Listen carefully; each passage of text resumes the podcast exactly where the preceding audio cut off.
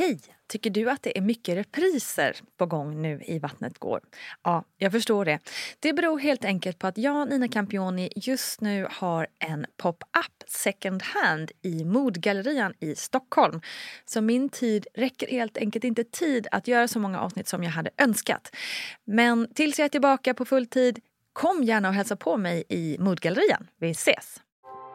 Hej, hej, hallå bästa lyssnare! Välkommen till Vattnet går. Du lyssnar på mig, Nina Campioni och vi pratar som vanligt om graviditet och förlossningar i den här podcasten. I det här avsnittet ska vi träffa en riktigt, riktigt imponerande kvinna.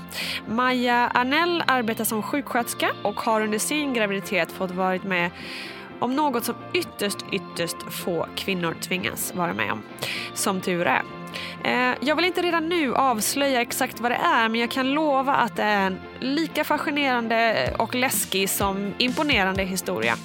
Jag vill också verkligen påpeka att jag inte på något sätt vill skrämma blivande föräldrar med den här podden eh, utan snarare peppa och lyfta fram inspirerande stories på vägen till sin egna fantastiska story. Och jag hoppas att ni verkligen känner det när ni lyssnar. Med oss har vi också fantastiska Gudrun Abascal, barnmorska, som så vist hjälper oss på vägen. Så nu tycker jag det är dags att lyssna till Maja Arnells gripande berättelse. Quality sleep is essential. That's why the Sleep Number smart bed is designed for your ever-evolving sleep needs. Need a bed that's firmer or softer on either side? Helps you sleep at a comfortable temperature? Sleep Number smart beds let you individualize your comfort so you sleep better together. JD Power ranks Sleep Number number 1 in customer satisfaction with mattresses purchased in-store. And now, save 50% on the Sleep Number limited edition smart bed for a limited time. For JD Power 2023 award information, visit jdpower.com/awards. Only at a Sleep Number store or sleepnumber.com. This is Paige, the co-host of Giggly Squad, and I want to tell you about a company that I've been loving, Olive and June. Olive and June gives you everything that you need for a salon quality manicure in one box. And if you break it down, it really comes out to $2 a manicure, which is absolutely insane. It's also so easy to get salon worthy nails at home with Olive and June. The difference between how your nails used to look when you did them yourself and now with the Manny system is a complete game changer. The best thing about Olive and June too is it's a quick dry, dries in about one minute, lasts for five days, and full coverage in up to one to two coats. Visit oliveandjune.com slash perfect Manny 20 for 20% off your first system. That's oliveandjune.com slash perfect Manny 20 for 20% off your first system. When you're ready to pop the question, the last thing you want to do is second guess the ring. At Bluenile.com, you can design a one of a kind ring with the ease and convenience of shopping online. Choose your diamond and setting. When you find the one, you'll get it delivered right to your door. Go to Bluenile.com and use promo code LISTEN to get $50 off your purchase of $500 or more. That's code LISTEN at Bluenile.com for $50 off your purchase. Bluenile.com code LISTEN.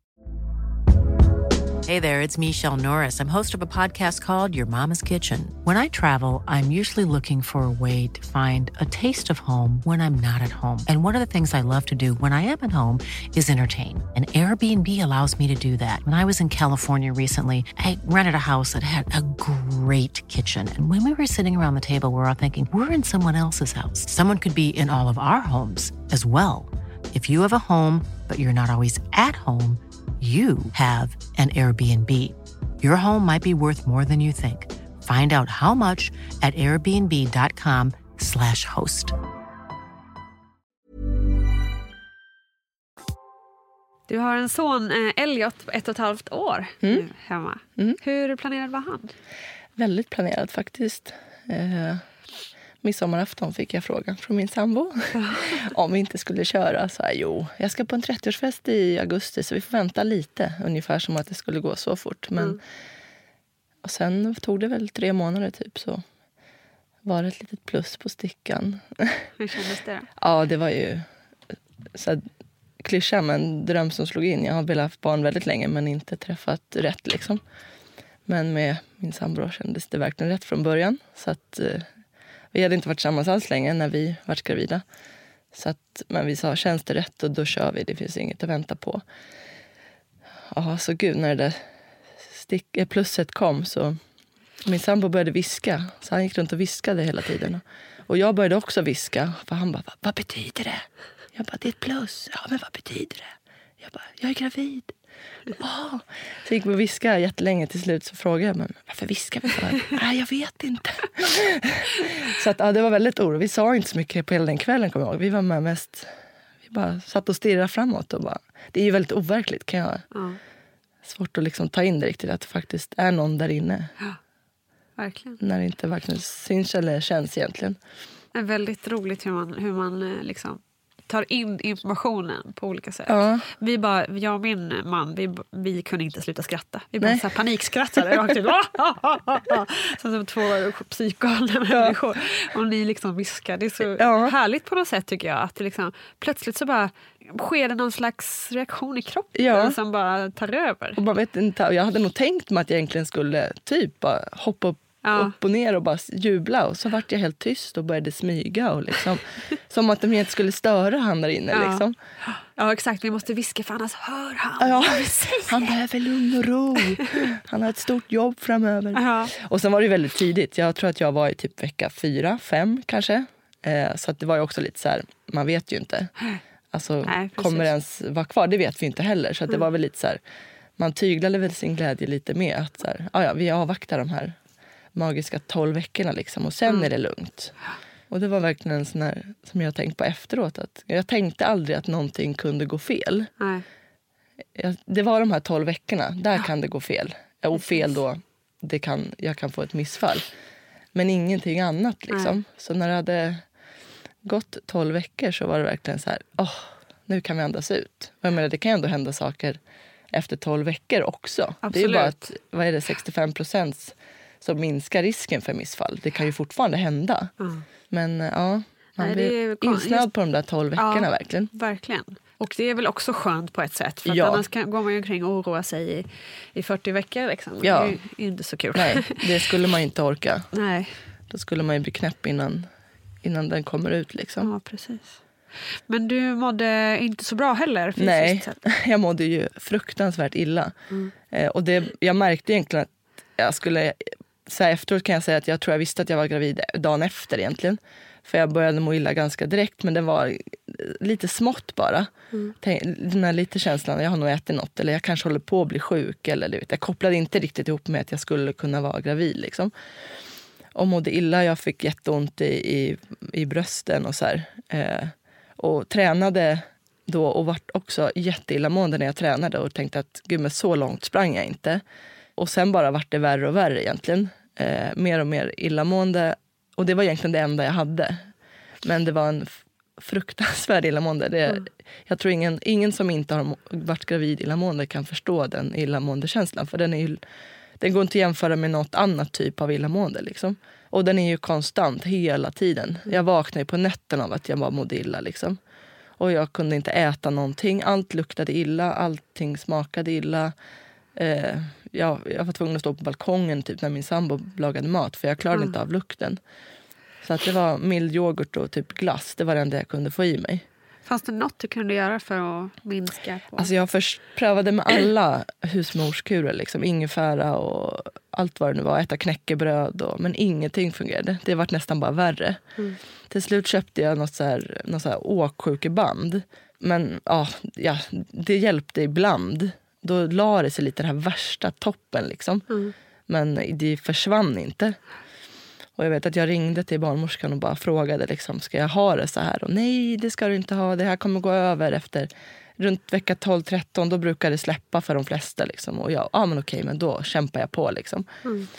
Och vecka 12-13 då var det ännu värre. Så att, och jag i stort sett låg i soffan och grät Ah, fy så hela tiden när jag var hemma. Liksom. Jag tror till och med min sambo frågade om jag ville avbryta för att jag mådde så fruktansvärt dåligt. Eh, och självklart ville jag inte det, för jag visste ju varför jag mådde så dåligt. Men han ville väl vet inte, bara försäkra sig om att jag inte ah, gjorde något jag inte ville. typ.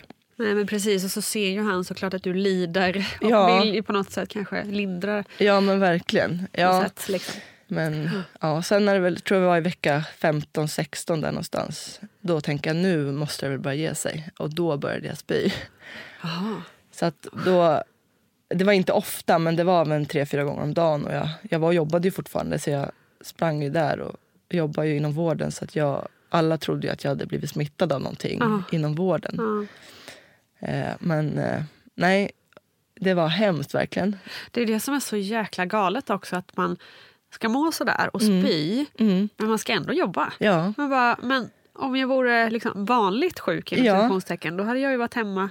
Ja, liksom, men ändå kände jag att det ändå kändes okej att jobba för att jag var ju inte sjuk. Jag var ju gravid. Mm. Alltså, så att det, var ändå, jag, det var ändå rätt skönt att jag ändå liksom stod ut och körde på. Jag vet inte, det var nästan skönare att komma till jobbet och kunna koppla bort. Ja. Sen hade jag ju ja, som sagt jobbat inom vården och där stöter man på både det ena och andra som inte alltid är så trevligt. Och då var det ju lite jobbigare. De här lukterna som kan vara liksom. Ja. Så att det, men det var ändå skönt att koppla bort, att tänka på något Ja, annat. För ibland jag glömde jag bort att jag mådde illa en Ja. stund i alla fall.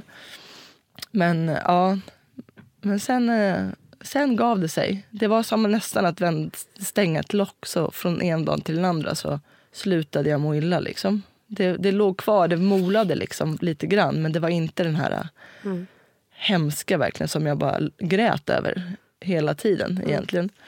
Hur kändes det när det släppte? Ja, det var, ju- det var verkligen som ja, men, sten som föll. Liksom. Och jag bara kände att jag var sugen på mat igen. Och bara, gud vad ska jag välja? Vad ska vara mitt första? Det var ungefär som min första måltid efter liksom, Ja. att ha gått på en, jag vet inte, ja, 20 veckors diet typ. Mm. Nej, det var ju... Vad blev det då? Ja, det sjuka var att det var korv.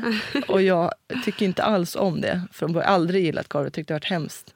Och det var det enda jag var sugen på. Ja, vad intressant. det Ja, är konstigt det jättekonstigt faktiskt. Så att min Men typ så här åkte- varmkorv med bröd eller En tunnbrödsrulle Ah, okej. med, med gurkmajonnäs. Ja. Ja, och så fick jag den. Min sambo åkte iväg och köpte den. Och så åt jag den. Och jag varnade innan, så här, jag gillar ju inte korv så att jag kanske inte ens kommer äta den här. Första tuggan så började jag grina. Och han bara, var det inget gott? Och jag bara, jo, det var det godaste jag ätit. Ja, så att sen, eh, sen var jag igång. ja, det måste ju varit sån lättnad. Ja. Alltså.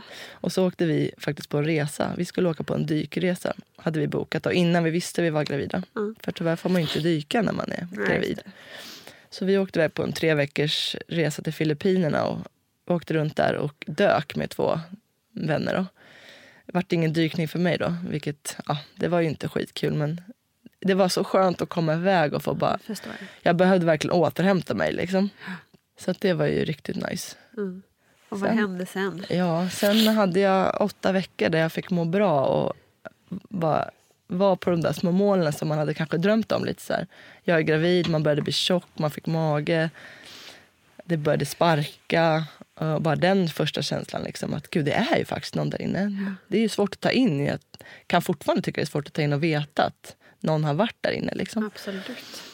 Men eh, sen i vecka 28 och två dagar hade jag gått så sitter jag hemma vid köksbordet och äter middag med min sambo. Klockan är typ halv sex. Eh, jag ska jobba natten kvällen, börjar klockan nio då. Så vi ska käka middag tillsammans egentligen. Eh, och jag ska åka. Och jag hade mått dåligt under dagen. Jag hade varit, fast jag hade varit trött bara så att jag hade, och jag hade sovit dåligt. Eh, så jag var lite så här seg och hade ont i huvudet och så här. Står och lagar mat så känner jag att jag har en liksom, huvudvärk. Så jag tänkte, gud jag har druckit dåligt den här dagen. Men, så jag dricker vatten, eh, sätter mig vid köksbordet och eh, käkar. Eh, och helt plötsligt så bara ska jag flytta på mitt ben, på mitt vänstra ben. Och det går inte. Det, det rör sig liksom inte. Och det känns som att det har liksom domnat av. Så jag tar den med händerna och försöker lyfta benet. Och det väger bly alltså. Så att jag bara bryter ihop och börjar storböla igen. Eh, och min sambo bara, men gud vad händer? Så här. Och jag bara, det är någonting som är fel. Jag känner inte mitt ben. Eh, och han bara, ha gud, hoppar upp, så här, vad ska jag göra? Och börjar massera mitt ben. För jag tror att båda han, eller han tror framförallt att det är typ, jag har suttit på det eller att jag har somnat eller någonting. Eh, och jag själv tänker ju något helt annat. Och sen börjar det sticka i min arm. Jag känner hur fingrarna börjar så här. Det är som att de har somnat ungefär. Eh, och hela armen försvinner också. Eh, och då säger jag till min sambo att eh, ring 1177 säger jag. Eh, det är någonting som är fel. Du måste fråga vad jag ska göra. Och han bara, "Ha, vad ska jag fråga? Nej men fråga bara vad jag ska göra säger jag. Eh, och han ringer och säger, det är telefonsvarare. Jag bara, nej det är inte telefonsvarare. Men de säger väl så innan att ja, är det akut så ring 112. Och det är väl det han hör ju sig. Eh, och då säger jag, nej men lägg på och ring 112 eh, för jag har fått en stroke. Och han bara, va? Ja, ja, men lägger på och ringer 112. Eh, och jag sitter där och jag känner, då är hela min arm och hela mitt ben helt bortdomnat. Jag kan röra mitt finger lite grann tror jag. Jag har för mig att jag kan lyfta fingret lite grann så här. Gör det ont på något sätt? Nej, inte alls. Jag, jag har en tryckvåg i, i, på, vänster, eller på höger sida som, eh, vid tinningen som liksom går bak mot bakhuvudet precis innan armen försvinner egentligen. Den gör ont, men den försvinner så snabbt så den tänker jag inte så mycket på då. Liksom. Min sambo ringer 112, pratar med sköterskan där eh, och de frågar ju typ hur jag mår och om jag andas. Ja, det gör jag. eh, ja, allt det här. Gör det ont? Känner du någonting annat? Så här, nej. Eh, varav jag får prata med den här sköterskan också på, på SOS. Då. Eh, och hon ja, ställer massa frågor. så. Eh, och min sambo står bredvid mig på vänster sida. Eh, och helt plötsligt så ramlar jag av stolen. Så jag faller till marken. Som tur var står han där så han fångar i mig. Liksom. Eh, och då säger jag till henne, jag bara, men oj, oj nu, ramlar jag, nu ramlar jag till golvet här. Så här. Hon bara, Åh, slog du dig? Och bla bla bla. Nej, jag slog mig inte. Så här, men nu ligger jag på marken. Så här. Hon bara, ja ambulansen är på väg. Så att, eh, och varav min sambo har sprungit iväg och hämtat kudde och filt. Och jag har frågat efter varför gjorde du det? Han bara, ingen aning. Jag visste inte vad jag skulle göra. Liksom. Mm. Så, och varav hon sa till mig, se till att du håller dig varm. Så han la dit en kudde och filt. Och sen tyckte jag det gick så, det gick så himla fort. Eh, vi ser ju ut från köksfönstret där vi bodde då, ner på gatan. Så att ambulansen kom väl väldigt fort. Eh, vi bo på, bodde på tre trappor, så de kommer upp utan hiss. Eh, och så tar de då, tar blodtryck och blodsocker och så för att se om det är något, bara, något tillfälligt. Liksom. Eh, och eh, ambulansföraren tittar på mig och säger att ja, vi får åka in. Eh, jag tror att du förstår att du åker in som ett strokelarm. Eh, och vilket jag bara, ja, jo men det förstår jag.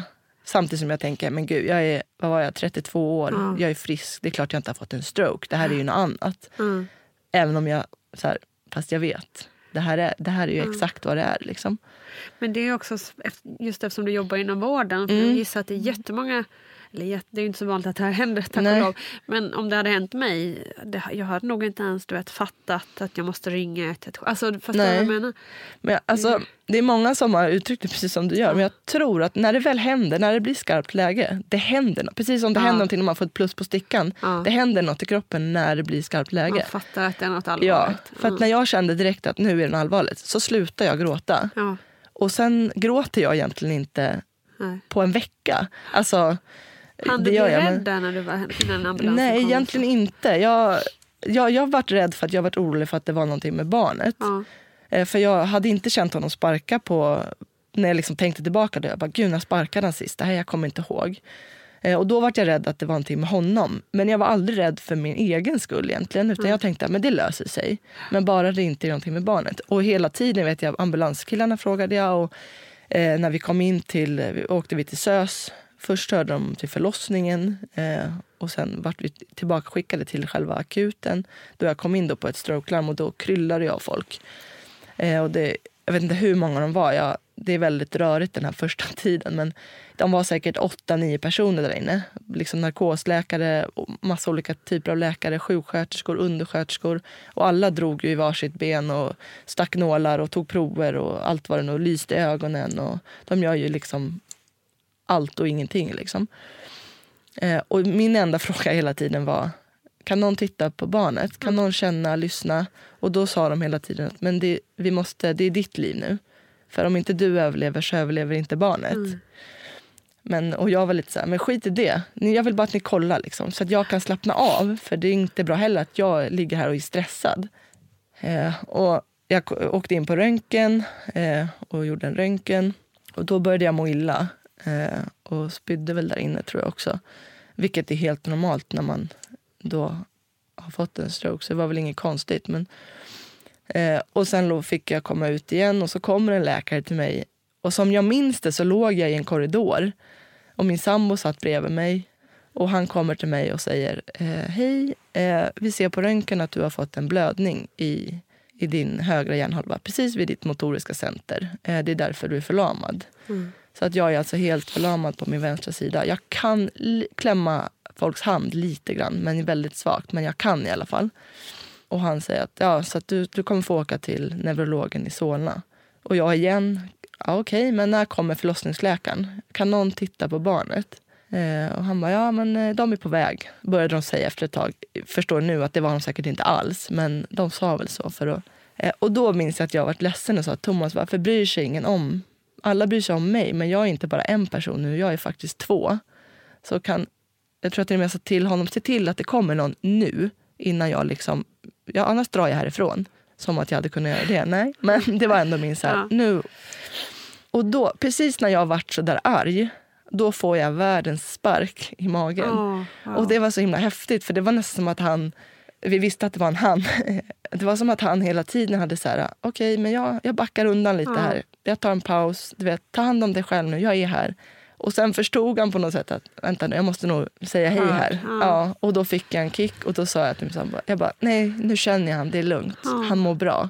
Och då kunde jag, då fattade jag att shit, vad fan är det som händer liksom? Och då vart jag körd till, till neurologen i Solna på Karolinska, för där är alla specialister och kom upp på en avdelning. Jag tror att jag gjorde en till röntgen där för de ville väl kolla hur, eh, om den fortsatte blöda eller om den stannade av. Och när jag kom till Solna då hade, var liksom blödningen större så den fortsatte att blöda. Mm. Vilket är dåligt. Eh, men jag, var fort, jag mådde fortfarande bra egentligen. Jag var ju medveten hela tiden. Och, eh, och så. Hamnade på en... Men det är fortfarande, rent, liksom, det är fortfarande en fara för ditt liv? Liksom. Ja det är det ju. Ja. Alltså, en blödning är alltid en blödning. Ja. Det är alltid livshotande. Sen, sen upplevde jag aldrig så att här, jag var nära att dö. Mm. Men det är klart, ja. visst det hade kunnat ja. hänt. I värsta tänkbara fall. Den låg ju rätt nära liksom, mittfåran på hjärnan om man uttrycker det så. För att prata lite enkelt. Eh, och hamnar den, liksom, kommer den in där så den kommer in i liksom, det centrala systemet. Då, då är det ju direkt livshotande. Mm. Eh, så att, och det, den var ju så pass nära har jag fått se efteråt. Så att det var ju absolut så att de det sa de ju så efteråt också, att det är ditt liv som gäller nu. Vi räddar ditt liv nu. Hans liv kommer i andra hand. Mm. Även om det lät hemskt. Och i mina öron så var, var, det inte ens acceptabelt. Men jag mm. fattar efteråt. Ja. Men jag kom i alla fall upp på en avdelning där som är lite så här mellanakut kan man säga. Mer än akut men inte intensivvård. Och så får jag träffa en läkare där och då sitter jag och klämmer hans hand. Eh, han bara, kan du klämma min hand? Ja, det kan jag göra. Så klämmer jag handen. Och så när jag ligger där så känner jag bara att nu kan inte jag det längre. Mm. Varav jag säger till honom att, att eh, jag kan inte klämma din hand längre. Han bara, men du gjorde det alldeles nyss. Jag bara, fast nu går det inte längre. Och så tar han min hand igen och så försöker jag klämma och det händer ingenting. Och då springer han ut och sen så blir det inte fullt pådrag men det blir pådrag igen. Och jag körs ner till intensiven, på neurointensiven. Och där blir jag kvar i ungefär en vecka. Och då är det ju intensiva kontroller. Jag tror att de väcker mig första dygnet var 30 minut och kollar eh, mina pupiller. De kollar att jag är vaken, att jag lever, typ. Att jag vet vilket datum det är. Och, ja, jag kommer inte ihåg allt de frågar. Vad jag hette, mitt personnummer. Jag bara hela tiden kolla min, min status. liksom. Och jag får fasta i, jag tror att det jag får fasta för att eh, de planerar faktiskt att plocka ut mm. barnet. Eh, också för att de, det finns en risk att de behöver också operera mig. Alltså öppna upp och gå in och stoppa blödningen och ta mm. bort blod som ligger och trycker. Men jag, jag repar väl mig, för att det blir ju inte så. Eh, så att blödningen avstannar. Eh, och jag röntgats väl flera gånger. Jag kommer inte ihåg, den här första veckan den är väldigt, den känns som en dag för mig. Ja, det. Eh, fast det händer väldigt mycket. Och min familj är ju där. Jag min syrra och min sambo de sov ju ute i en soffa första natten. Jag trodde min syrra sov på golvet till och med. Vägrade åka därifrån. Liksom, vilket, och jag vet att jag tänkte på det också. Det var så skönt att de var kvar samtidigt som att jag var så jäkla trött. Mm. Eh, men jag visste att de var där. Liksom. Ja, och första veckan där, ja, vad gör vi? vi? Vi sitter egentligen bara där. Jag, det är ett ganska stort rum. Eh, det var tre bäddar. Eh, under tiden jag låg där så tror jag att det var två eller tre av mina då patientgrannar som avlider. Och bara den saken, att oh, ligga på ett ställe där folk faktiskt dör. Väldigt eh, obehagligt att komma så nära döden på något sätt och veta att jag ligger faktiskt också här. Även om jag var inte nära att dö då, men det var ändå liksom, jag ligger ändå här där folk dör. Mm. Men alltså säg vad man vill om svensk sjukvård, men alltså den är ju fantastisk. Och, eh, när, det, när det är skarpt läge alltså, så är det ju ja, jag, jag kan hitta inte ens ord på egentligen att förklara hur... Alltså allt, allt det som de, både läkare, undersköterskor och sjuksköterskor gör för en. Inte bara tar hand om en medicinskt utan liksom det runt omkring också. Eh, och efter några dagar när, när jag liksom stabiliserade mig, mig och eh, jag kände ju barnet hela tiden och jag fick träffa en förlossningsläkare till slut. En, en högt uppsatt faktiskt, eh, som senare förlöste prins eh. Daniel och Victorias eh, andra son. Så det var ju lite... Så förstod jag efteråt att han var verkligen det var en av de, de bättre. Eh, så han, han gav mig en graviditet. Så kan jag så här, jag har varit lite snuvad på min graviditet. Mm. Jag fick vara gravid mellan vecka 20 och 28. De första veckorna mådde jag skit och de andra veckorna mådde jag bra. Och den, i vecka 28 hände det här. Eh, så att jag liksom missade allting. Liksom, du vet, gå med mage och få, ja, jag vet inte, vattnet går eller liksom att eh, verkar börja. Att bara få sätta sig i bilen och åka in. Till, alltså, jag förlorade, jag missade ju allting av det där. Vilket jag, jag var ledsen över. Samtidigt som jag var glad över att barnet mådde bra. Liksom. Mm. Men på något sätt så, så han kom upp och han såg till att det kom upp en barnmorska till mig varje dag och gjorde en sån här CTG-kurva. Eh, och jag fick lyssna på hjärtljudet. Eh, så det vart ändå, han tog udden av... Jag glömde bort lite att jag låg där och inte kunde röra på mig. Utan jag låg där och var gravid typ. På Vad litet fint. spa nästan. Alltså det är för att alla tog hand om mig. Liksom och, och min familj var ju där hela tiden. Så jag hade hela tiden sällskap och jag fick hela tiden, vad jag än egentligen bad om så fick jag det. Eh, så det, det han, han har en, eh, en viktig plats hos mig även fast vi inte alls känner varandra. Mm, det förstår man ju verkligen. Ja. Ja, sen... Eh, jag minns första gången jag skulle komma upp ur sängen. Jag fick ju inte komma upp för att eh, risk då för att det skulle börja blöda igen och sådär. Under hur lång tid? Jag, jag tror att fem dagar Ja. låg jag Ja. i sängen. Eh, och då fick jag inte... eh, Jag fick inte göra någonting egentligen. Jag tror jag fick ligga i 30 graders vinkel. Ja, vad gjorde jag? Jag gjorde ingenting egentligen. Jag tittade på tv och jag hade ju besök i stort sett hela tiden. Mm. Man, man vet ju vilka som... Man, man förstår i alla fall vilka, vilka ens vänner är verkligen som och vad folk ställer upp och fixar. Liksom. Eh, så skulle jag komma upp ur sängen första gången eh, och min syrra var där. Och jag tror att de var två stycken och skulle hjälpa mig upp. Och jag tänkte så här, men gud jag ska sätta mig på sängkanten, det klarar jag väl av, det är inga problem. För jag igen så här, glömmer bort att jag kan ju faktiskt inte röra. Men jag tänker att ja, jag kan inte röra men jag kan ju ändå liksom röra mig.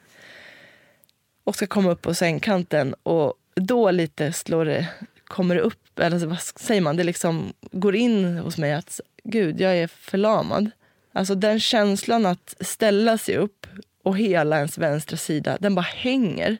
Alltså det är som att det är bara som att jag är bara ena halvan, den andra halvan är någon annan. Fast den ändå sitter ihop med min, min halva liksom. Och den hänger verkligen bara och jag det är så tungt, hela huvudet hänger för jag är liksom förlamad egentligen hela vägen så att nack, liksom, muskulaturen och allting har ju liksom försvagats på de här fem dagarna jag har legat. Så att huvudet hänger och armen hänger och benet hänger. Och, och jag är så himla nära på att bara bryta ihop och känna att vad fan händer? Här var liksom, jag hade min lyckligaste tid i livet framöver men jag skulle bli mamma och, och så sitter jag här liksom. Och då börjar min syrra skratta och bara, fan vad rolig du ser ut. Eh, varav jag typ kommer av mig lite och börjar tokskratta jag också. Och börjar, ja, det var så himla skönt. Eh, så att vi skrattar åt det här istället och bara lite så här, det är som det är. Nu gör vi det bästa av det här. Liksom. Jag ska fortfarande bli mamma, så att jag har ju ett jobb att göra. Mm. Och det är lite bråttom, för han kommer ju snart. Ja. Vilken Eh. fantastisk inställning. Ja, alltså jag fick hjälp med den. Men jag, från början så kände jag på något sätt att men det här löser sig. För att det, det måste lösa sig. Jag har liksom inget val. Jag kan inte lägga mig ner och, och tycka synd om mig själv och jag kan inte röra mig och nu ska jag sitta i rullstol resten av mitt liv. Alltså vad hjälper det mig? Ja, nu har jag valt att skaffa ett barn. Nu har jag ett ansvar här. Nu kan inte jag tänka bara på mig själv. Så allting blev så himla... Allt jag gjorde, och det kändes som att allting alla hjälpte mig att göra, mm. gjorde vi för Elliots skull.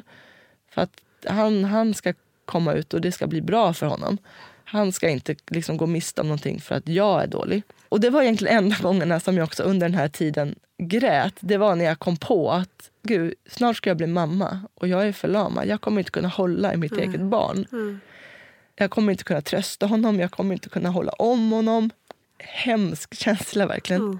För det är ju liksom, det är mitt jobb som mamma att mm. ta hand om honom och jag kommer inte riktigt klara av det. Och jag låg och funderade på saker. Hur ska jag kunna lyfta upp honom med en hand?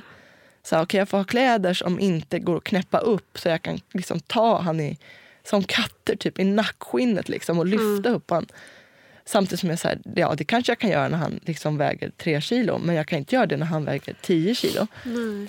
Så det var liksom mitt enda plan. Hur ska jag lösa det här på bästa sätt? Eh, och vården gjorde allt för att jag skulle kunna lösa det.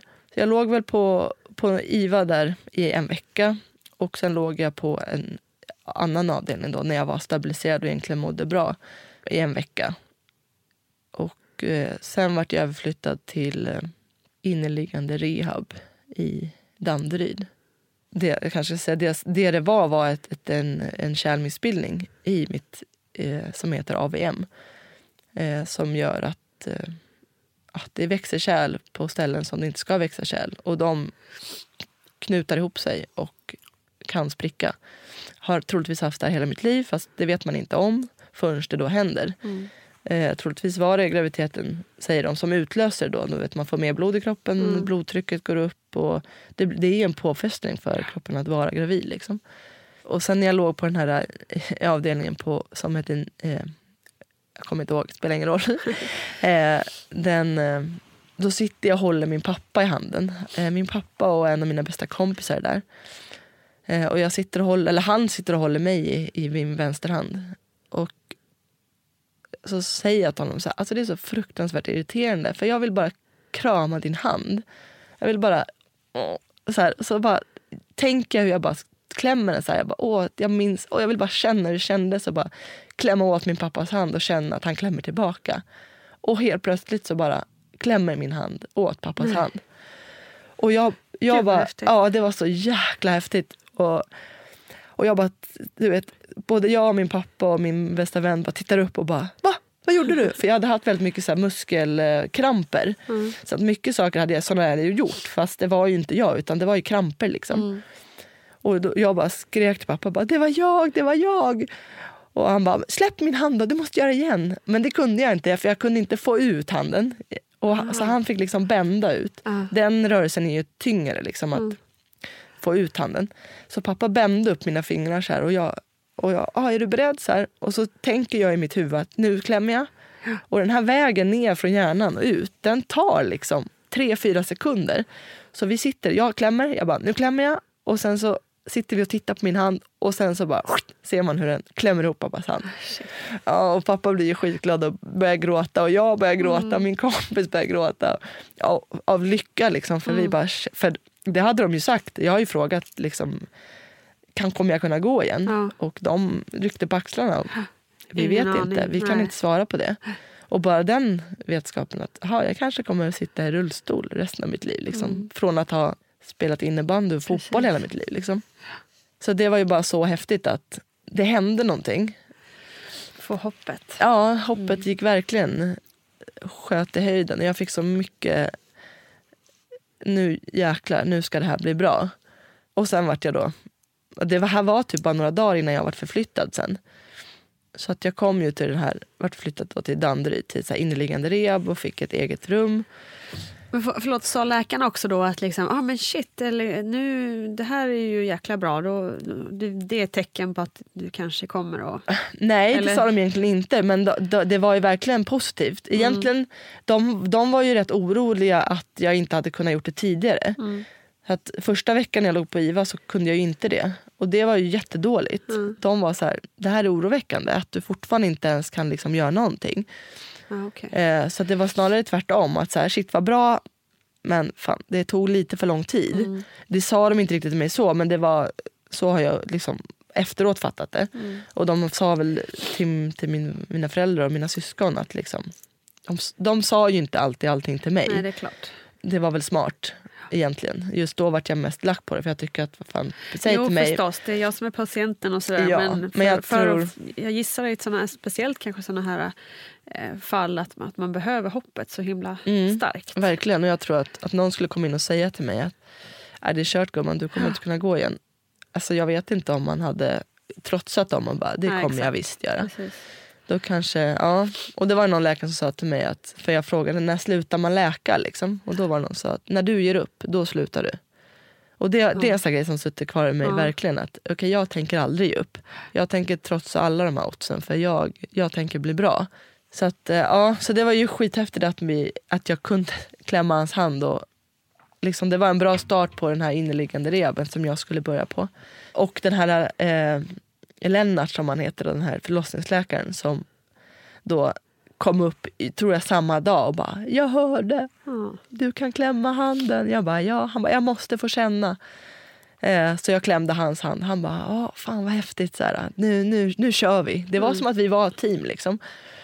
Eh, och sen eh, kom han även upp med eh, ett datum eh, och sa “vad gör du 26 maj?” han. Jag sa “ja, jag vet inte, ingenting”. Han bara “vill du bli mamma då?” Ja. Och, det, och jag bara ja. Vilket egentligen var helt fel. Jag skulle ju, Elliot var ju beräknad till den 8 juli. Mm.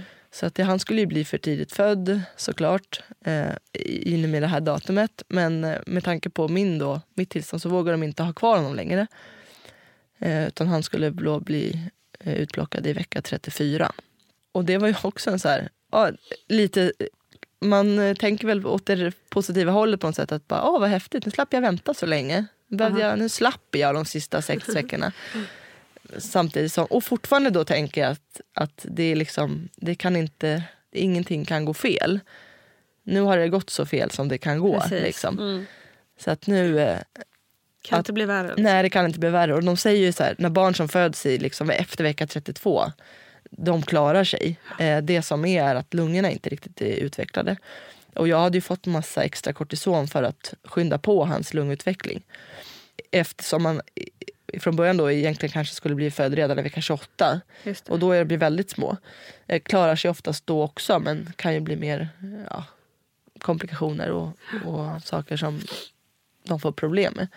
Men så att det var jättepositivt att han, de ändå så här, ja men vecka 34, sen vågade de inte. För risken var att jag skulle få en till blödning, fanns ju. Mm. Så att jag skulle då bli förlöst med ett kejsarsnitt då, 26 maj. Så att jag fick ju verkligen ett datum på min rehabilitering. Att du har till den 26 maj på dig. Så att eh, du, har, du jobbar under tidspress. Vilket kanske var bra, jag vet inte. Men det var Och det ganska... var då matematiken. Vad blir det? Hur många veckor framåt var det? Ja, det var ju eh, sex veckor Ja, ungefär. fem, sex veckor. Ja, Mm. precis. Fem egentligen, för det hade ju gått en vecka Precis. redan. Så jag var Ja. ju typ vecka 29 då. Så att fem veckor ungefär. Ja. Så då vart jag körd till eh, Danderyd och fick ett eget rum. Flyttade hemifrån igen kändes det som. Och, och till allt det här också att jag och min sambo hade köpt en ny lägenhet. Så att där hände, jag fick min blödning den 17 april. 24 april då skulle vi flytta Oj. till vår nya lägenhet. Så att, och det löste sig med, helt plötsligt så stod det, jag tror det var 17 pers som kom Ja, eh, och hjälpte Thomas. Ja. Och en, min bästa killkompis kom med en lastbil så att de bara flyttade allting. Det Mm. gick ju på en dag typ. Folk packade upp och du vet, ja. Så jag låg där på intensiven och fick filmer när folk flyttar in i min lägenhet som jag typ själv aldrig har varit i. eh, och bara, jag lägger kryddorna här. Och jag bara, nej. Okej, lägg dem där. Det spelar inte så stor roll. Mycket små saker som inte blir viktigt längre. Men fint. ja, det var häftigt att så många ställde upp. Liksom. Ja, det sociala nätverket. som Ja, så... vad mycket kompisar man har som viktigt. man inte vet om ibland nästan. Precis. Även fast man vet att de är där. Men det var folk som ställde upp som jag inte alls kanske hade räknat med. Mm. Som jag bara, aha, men gud. Så det var häftigt. Så att jag har lite payback att göra. eh, nej men så vart jag då, kom jag till det här inneliggande rehaben i Danderyd. Där jag får ett eget rum och, och och ska påbörja min rehabilitering. Och jag får träffa logopeder, kuratorer, psykologer, sjukgymnast, arbetsterapeut och har ett schema egentligen från nio på morgonen till fyra på eftermiddagen där jag tränar allt möjligt. Eh, de gör jättemycket eh, kontroll eller minneskontroll eller minnes... Eh, vad heter det? Ja, eh, minnesövningar. Liksom. Mm. Att kolla så att man inte man inte har fått någon sån typ av hjärnskada. Och kolla talet, om man kan svälja ordentligt. Och så här. Och jag fick ju inga såna alls, vilket är jätteskönt. Ja. Tänk om man hade glömt bort folk. Eller, ja, jag vet inte, glömt de senaste tio åren. Jag är glad. Allt, allt kan hända. Liksom. Mm. Men jag, hade, jag var verkligen bara förlamad. Och bara fick börja lära mig om allting. Liksom. Borsta tänderna, kamma håret, sätta upp en tofs med en hand. Liksom. Det går ju inte. Allt sånt där. Jag fick bara hitta nya lösningar på hur jag skulle göra. Och Sjukt envis är jag tydligen. Det visste jag inte riktigt, men det är jag ju. För jag vägrar ju ta hjälp av något egentligen. Jag vart ju arg när folk försökte ja. hjälpa mig för mycket. För att jag, det får ta den tid det tar. Men jag tänker sätta på mig den här strumpan själv. Mm. För en dag så kommer jag göra det. Liksom helt själv. Så jag tror första dagarna tog det väl så 45 minuter, en timme för mig att klä på mig. Mm. De här stackars undersköterskorna stod ju där och bara hade ju kanske fler patienter att ta hand om. Och jag sa ni får gå ifrån så ja. får ni komma tillbaka mm. för jag ska göra det här själv. Det är och så, grymt, ja. ja. Ja men alltså Ja, det är häftigt, samma sak där, hur jag reagerade som jag inte alls visste. Mm. Och jag tror ju på något sätt att de flesta skulle göra så. Alltså det är en jäkla överlevnadsinstinkt mm. som man får. Och sen vet inte jag, hade jag inte varit gravid och haft... Allt jag gör är ju för Elliots skull. Liksom. Jag måste ju bli bra. Jag måste ju kunna klä på mig själv. Jag ska ju klä på honom. Mm. Så att jag vet inte hur det hade gått om han inte hade funnits med. Om det hade hänt av en annan anledning. Nej, precis, det undrar man ju ibland lite. Ja. Om det hade varit enklare då kanske att gå in i någon slags depression och bara, nej men jag tror jag ger det. upp. Liksom. Ja, och lägga sig på soffan och bara ja. kolla på film och ja. äta chips. Jag vet inte. Tycker men nu mer, var det liksom... mer tycka synd om sig själv kanske ja, men lite än, så här. än att komma igång för någon annans skull. Ja. Verkligen. Så att allt vart liksom, allt vart för han. Och han var, vi vart liksom ett sånt jäkla team. Han var, när han när jag behövde så sparkade han och när jag behövde lugn och ro då var han lugn. Liksom.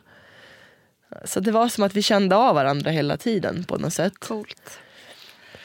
Så att mitt fokus där vart ju såklart att jag måste bli klar med armen. Mm. Så att jag kan hålla honom när han kommer. Mm. Jag kan inte bli mamma och inte kunna och få titta på honom. Liksom. Det, Nej, alltså jag kan verkligen... Alltså, för det är också en sån här dröm, liksom, och du vet, föda ut barnet och få upp den på bröstet ja. och sen du vet och så är han där. Och nu liksom, allt det där var ju raserat för mig. Liksom. Mm. Jag bara, hur ska det bli nu? Mm.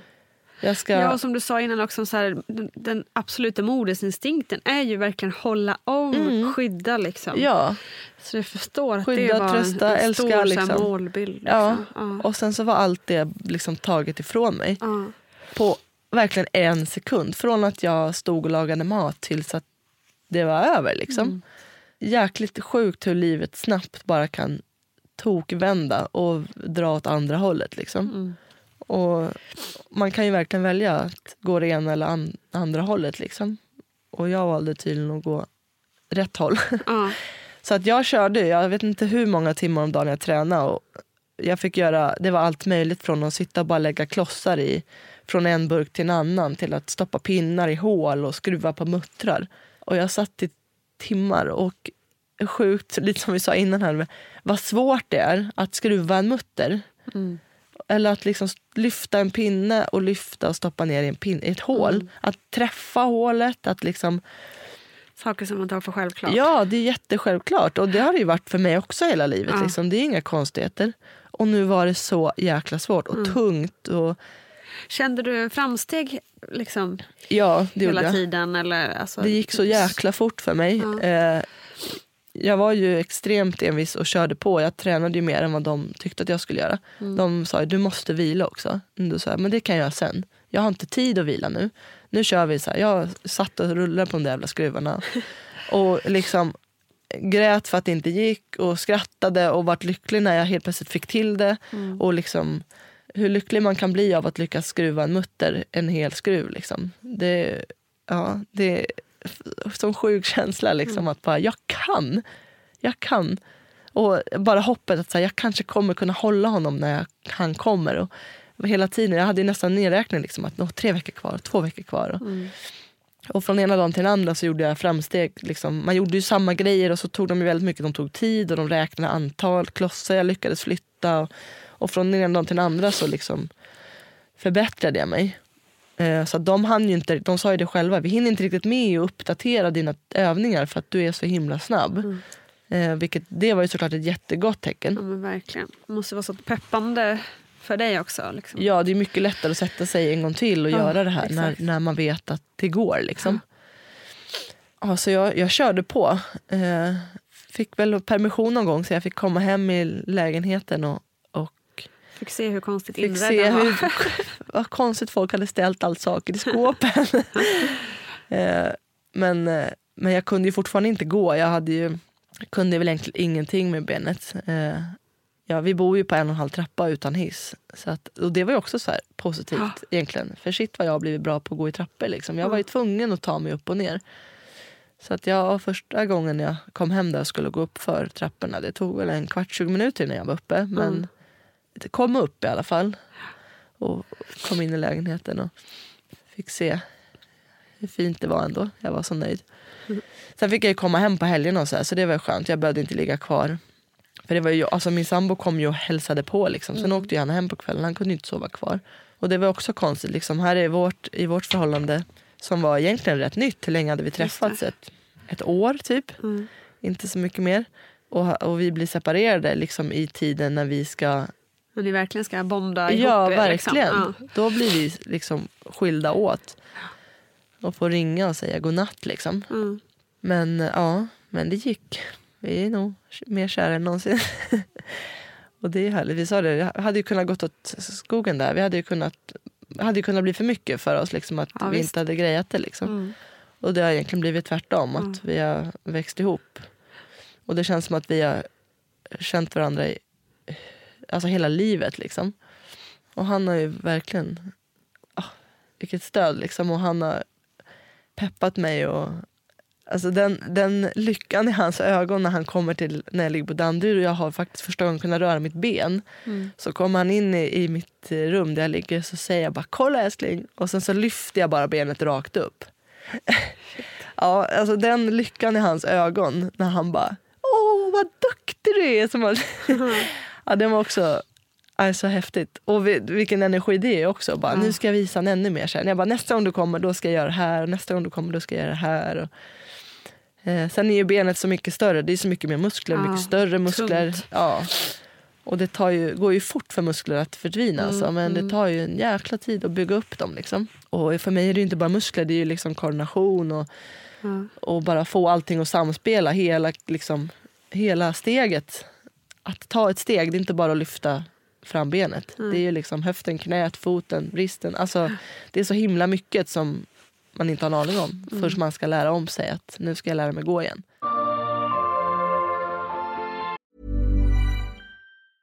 When you're ready to pop the question, the last thing you want to do is second guess the ring. At Bluenile.com, you can design a one of a kind ring with the ease and convenience of shopping online. Choose your diamond and setting. When you find the one, you'll get it delivered right to your door. Go to Bluenile.com and use promo code LISTEN to get $50 off your purchase of $500 or more. That's code LISTEN at Bluenile.com for $50 off your purchase. Bluenile.com code LISTEN. Planning for your next trip? Elevate your travel style with Quince. Quince has all the jet setting essentials you'll want for your next getaway, like European linen, premium luggage options, buttery soft Italian leather bags, and so much more. And is all priced at 50 to 80% less than similar brands. Plus, Quince only works with factories that use safe and ethical manufacturing practices.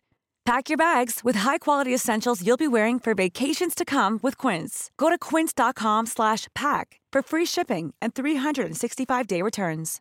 This is Paige, the co-host of Giggly Squad, and I want to tell you about a company that I've been loving, Olive and June. Olive and June gives you everything that you need for a salon quality manicure in one box. And if you break it down, it really comes out to $2 a manicure, which is absolutely insane. It's also so easy to get salon worthy nails at home with Olive and June. The difference between how your nails used to look when you did them yourself and now with the Manny system is a complete game changer. The best thing about Olive and June too is it's a quick dry, dries in about one minute, lasts for five days, and full coverage in up to one to two coats. Visit oliveandjune.com slash perfectmanny20 for 20% off your first system. That's oliveandjune.com slash perfectmanny20 for 20% off your first system.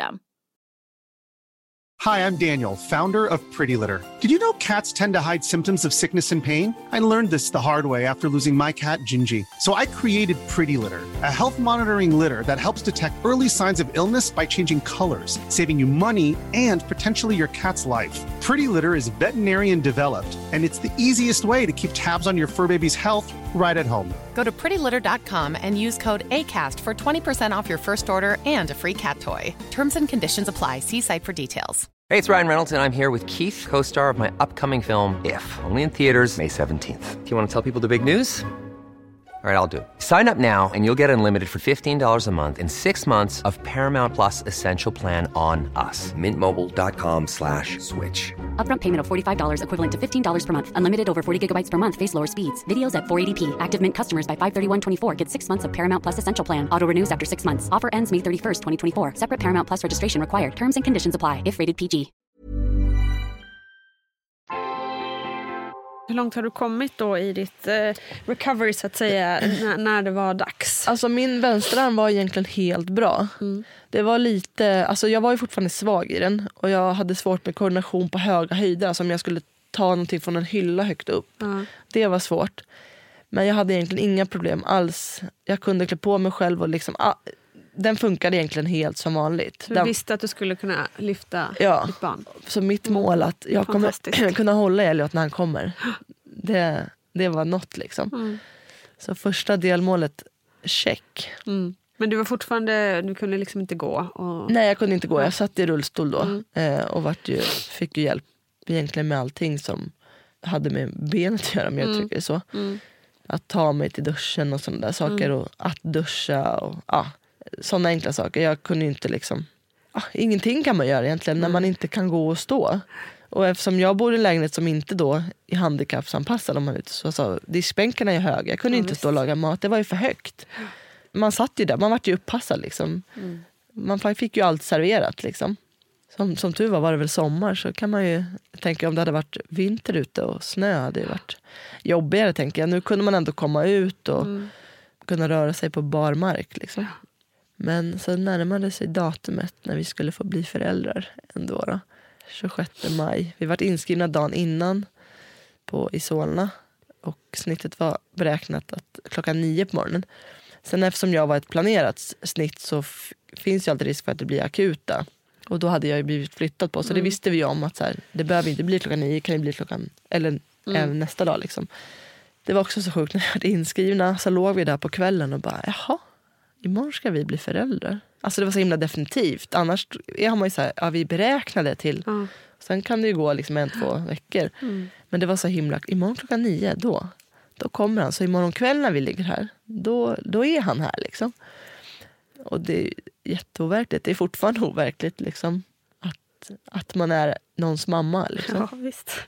håller jag helt med om. Ja, och det kanske alltid är så även när, man, när ungarna är 30, jag vet Ja. inte. Ja, men så kom, kom de i alla fall in på morgonen där och så fick jag sätta dem i nålar och så här. Och det var väl lite extra, extra läkare där inne eftersom jag var inte, de ville ju hålla koll på mitt blodtryck framför allt så de försökte ju sätta en så, här, så kallad artärnål. Man sätter en nål in i artären för då hå- håller man bättre koll på blodtrycket. Mm.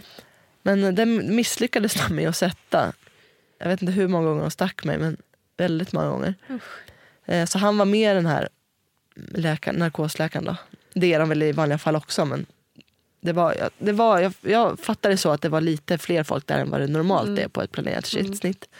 Och eftersom han också var, skulle vara då ett prematur barn Just så det. var det också barnläkare och hela det teamet var ju där också. Så Mm. när vi kom in på operationssalen där så det var ju fullt av folk och alla presenterade sig och man bara ja ja hej hej hej. hej. Kom inte ihåg vad någon heter förutom då förlossningsläkaren. Det var väl det namnet jag minns. Ja så vart jag, blir man ju lagd på, på korset kan man nästan känna. Man fick ju lägga ut armarna så här.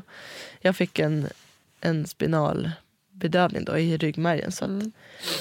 man blir då förlamad Ja, i bara benen. Och det var ju härligt. Jag bara, mm, nu kan jag inte röra högerbenet heller. Var det obehagligt? Ja, ja lite. Jag fick en liten här jobbig flashback. Så här, att shit, tänk om det inte går tillbaka. Ja. Och, så här, och det gör det ju. Mm. Eh, I 99 fall av 100, liksom, eller säkert fler. Men det finns ju en risk, alltså en sån bedömning. Mm. Men, eh, men jag tänkte att det, nu, det har ju gått, det kan ju inte bli värre. Liksom. Och så jag fick vara vaken hela snittet, vilket var jättehärligt. Och han, eh, Lennart och han pratade med mig hela tiden också. Att, så att jag fick ändå, ändå min förlossning också. Jag, jag varit lite snuvad på den med. Jag hade ju sett fram emot ändå, även fast jag fattar att det gör jätteont och hela den biten, alltså att föda vaginalt. Och, jag, men jag hade sett fram emot det. Jag bara, fan vad häftigt liksom att ändå få, och jag bara, åh jag vill att Thomas ska få så här, vara stolt över mig, att så här, det här kommer jag greja liksom. Och jag vill lägga upp den här bilden på Facebook, att nu är han här, alla mår bra. Och det kunde jag inte göra liksom. Och det, jag tycker inte så här, men jag uttrycker det så att liksom, jag fick ingen riktig förlossning. Jag Jag, fick den här menar. liksom Mm. lätta vägen typ. Och, Inte för att något med din upplevelse har varit lätt. nej, nej absolut förstår inte. Men själva förlossningsbiten Ja. kändes som att aha, här fick jag bara en unge på en räkmacka. Liksom. Mm. Eh, men det var ändå det var en rätt häftig upplevelse. Och liksom när han berättade, man är ju väldigt bedövad, man känner ju ingenting. Man känner ju att de tar en på magen men man känner ju ingen smärta. Mm. Eh, så att de talar ju om så här, att ah, nu gör vi ett snitt här. Så här och, och sen så kom Elliot ut med rumpan och armarna, händerna först. Så de bara, nu ser vi en liten rumpa här. Och jag bara, åh. Eh, så att, men och det vill de inte, de vill att de ska komma ut liksom, som på riktigt. Ah, okej. eh, så då ville han gå in och vända på honom. Mm. Och då sa han, nu kommer det bli lite tryck här. För bebisens skull eller? Ja, för att, jag tror att det är för att de ska fatta att de blir födda. Liksom. Mm. Eh, jag, eller jag vet inte riktigt faktiskt, men jag, det är någonting. De vill i alla fall att de ska komma ut åt rätt håll. Mm. Eh, så han gick in och vände på honom. Och det var ju, han var ju inne med hela armen. Liksom. Så jag, han bara, det kan bli ett tryck mot lungorna. Så, mm. Och det vart det. Så det vart en liten eh, så, när han liksom vände runt honom. Och sen så, så säger han, nu kommer det bebis. Och sen hör jag Elliots Ja. lilla gråt. Eh, och det var det var en sån seger att bara, han är här, han lever, han är frisk. Jag klarade det, jag gjorde det. Mm. Jag skyddade honom. Liksom, den här första biten har jag skyddat honom så gott jag kunde. För det vet jag att jag har tänkt flera gånger att liksom, eh, det var mitt jobb att skydda honom i magen och jag klarade inte av det. Och så ändå så gjorde jag det. Mm. Eh, Det är Helt otroligt. Ja, det var häftigt när han kom ut. Samtidigt som att han kom ut, jag hörde hans skrik eller gråt och det kom en läkare, höll honom i det här stora gröna skynket som de håller där i nacken och runt benen. Och jag ligger där med armarna ut och tittar åt höger och så säger hon, här är han. Och så tittar jag på han och sen försvinner han. Ja. Och där ligger jag och bara, ja. Mm. Och Thomas försvinner ju också såklart. För han, jag sa, gå, ta hand om honom, se till att han mår bra. Liksom. Mm. Och jag hör, de är i rummet bredvid. Så jag hör ju hur de håller på och han gråter. Och de, jag vet inte allt vad de gör. Jag har ju bara fått sett bilder efteråt. så De äter ju och väger och liksom kollar att han mår bra eftersom han är ju sju veckor för tidig.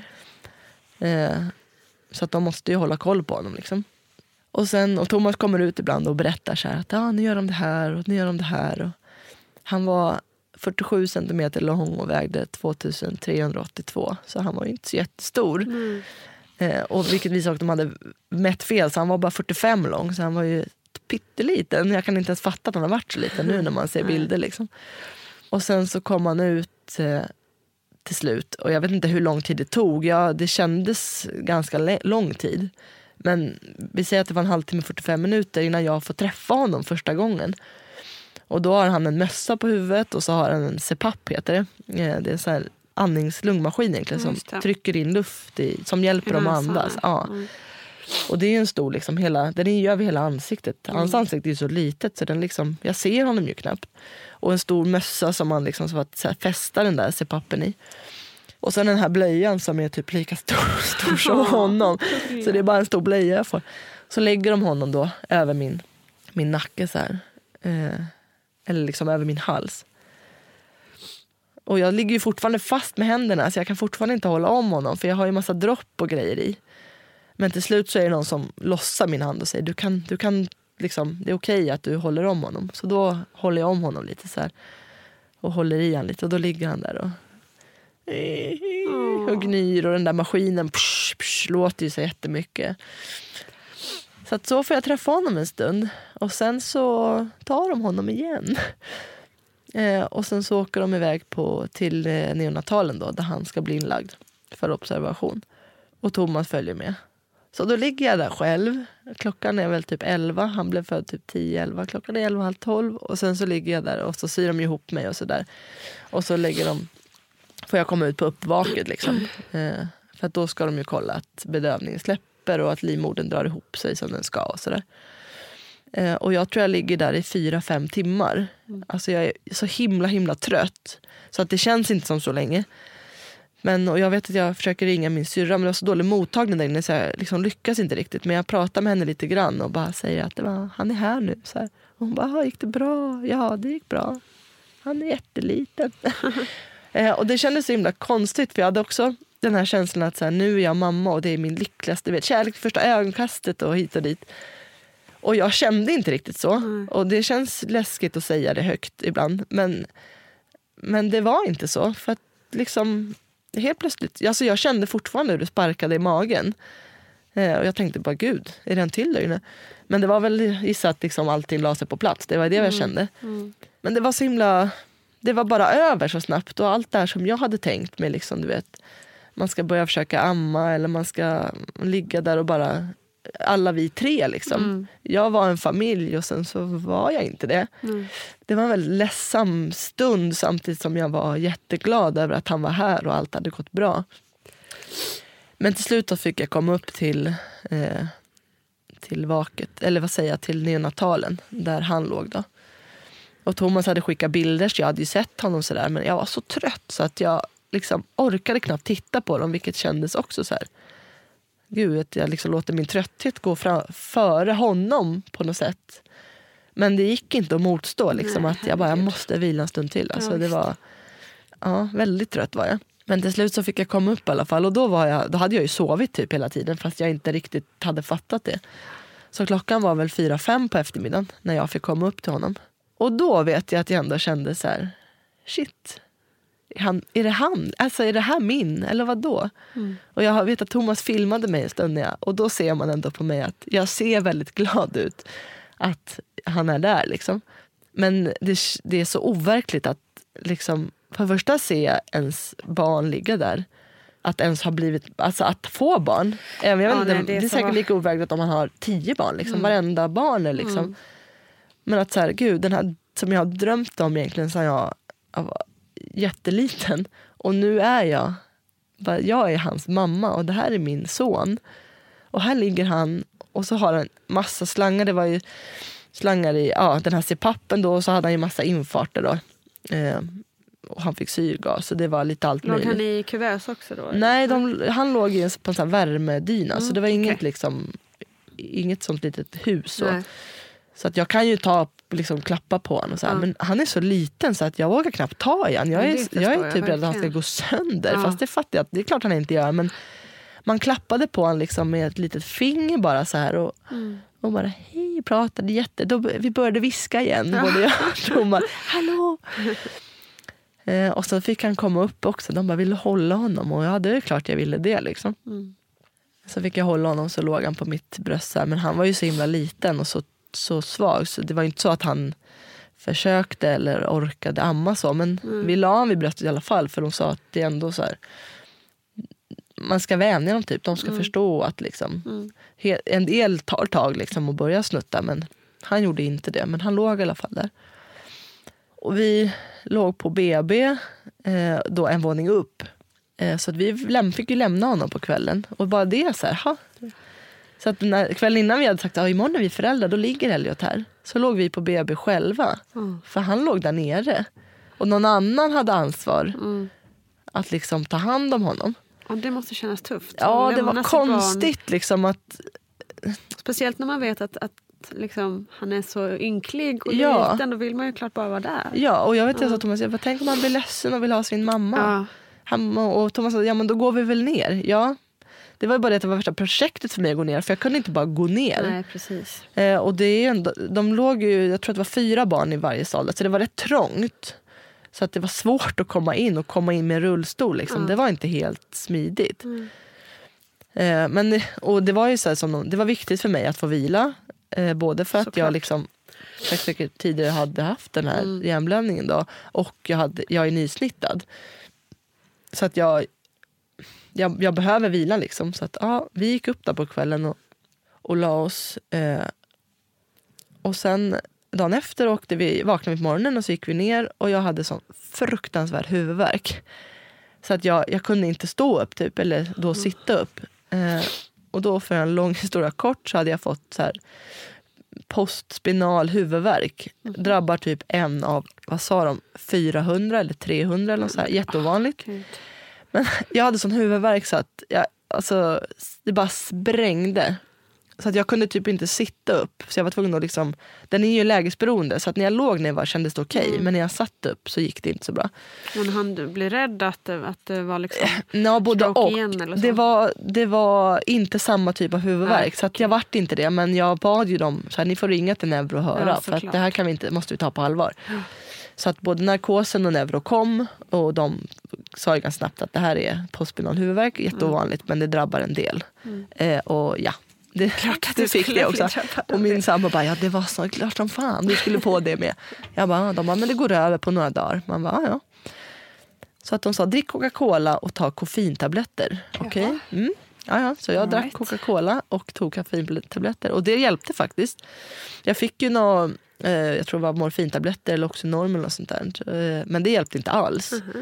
Så att då sa jag, då vill jag inte ha det för jag, jag vill ju amma honom. Så att jag hade ju börjat pumpa eh, för att ge honom, han hade ju en sån då eftersom han inte kunde äta själv. Så att vi gav ju honom ändå bröstmjölk Ja, i. okej. Så Och det var ju- funkade? Ja det funkade jättebra. Men då ville jag ju inte ha massa läkemedel för det går det ju ut. Liksom. Ja. Så att då körde jag bara, pillade koffeintabletter då. Och så sitter vi nere hos Elliot. När man tycker att du har allt lagt sig. Du har här, jag mår bra, Elliot mår bra. Du kan det liksom, nu ska vi bara bli friska och få åka hem. Så sitter vi nere på neonatalen med honom. Eh, Thomas har, eller om det var jag som hade hållit honom i famnen. Eh, och så skulle de lägga tillbaka honom i, i kuvösen för att han fick även gulsot. Vilket är vanligt även med fullgångna barn. Och då behöver de ju sola lite för att då eh, reglera det här. Så han skulle få sola lite grann. Och även skulle vi byta blöja. Så här. Eh, och vi lägger tillbaka honom och Elliot bara gråter och gråter och gråter och han börjar flåsa lite så här. Och sköterskan håller på där hon höjer syrgasen och hon pular och fixar med honom. Eh, och eh, fortsätter höja gasen, eller syrgasen och så börjar hon skaka på huvudet så här. Och, Nej, säger hon. Och hon fortsätter höja och hans attraktion bara sjunker och sjunker och sjunker. Eh, och till slut så säger hon till sin kollega att ring på, på Malin eller vad hon hette. Så här. Och det var ju då läkaren. Eh, och så säger hon, och larma, säger hon. Varav hon larmar och det här larmet det, det är ju liksom bara det tjuter ju och piper jobbigt. Jag sitter i en fåtölj för att jag har precis hållit honom. Det kom bara rusar in massa folk eh, och de börjar dra och slita i honom du vet. Och jag är bara, vad fan är det som händer nu? Eh, och jag försöker då samtidigt komma över i rullstolen för att kunna flytta på mig. Ja. För jag sitter ju i Ja, vägen i det här läget. Eh, vilket är jättesvårt liksom, med massa folk som springer och jag är jätte, kan ju inte egentligen alls stå på benet. Så jag har jättedålig balans och så här. Och Thomas hjälper mig bort. Och vi backar undan, kommer därifrån, backar undan med rullstolen. Och det står liksom fem, sex pers runt Elliot och bara sliter och drar. Jag hör hur han gråter och jag och höra det där, det här gråtet att hjälp mig och så får jag inte gå dit och hjälpa honom. Liksom, jag är hans mamma, jag ska flytta på er. Men jag inser att jag kan inte göra någonting här. Eh, en undersköterska, eller då, då bryter jag ihop och börjar storgråta och säger till Thomas bara, ta ut mig härifrån, jag vill inte vara kvar. Så han backar ut mig. Eh, och så, det springer ju folk in och ut så att jag ser, de öppnar dörren, vi står precis utanför. Eh, och så kommer en undersköterska ut till mig och så säger hon att eh, det här kommer ta en liten stund så att eh, åk upp ni till BB och så ringer vi när det är klart. Så här. Ja, och vi bara, ja, ja okej, hur lång tid tar det? Så här. Hon bara, ja men en halvtimme, 45 minuter liksom. Ja, vi bara, okej, ja, vi åker upp och vi båda två bara, vad händer liksom? Mm. Det får ju inte hända någonting med honom nu liksom.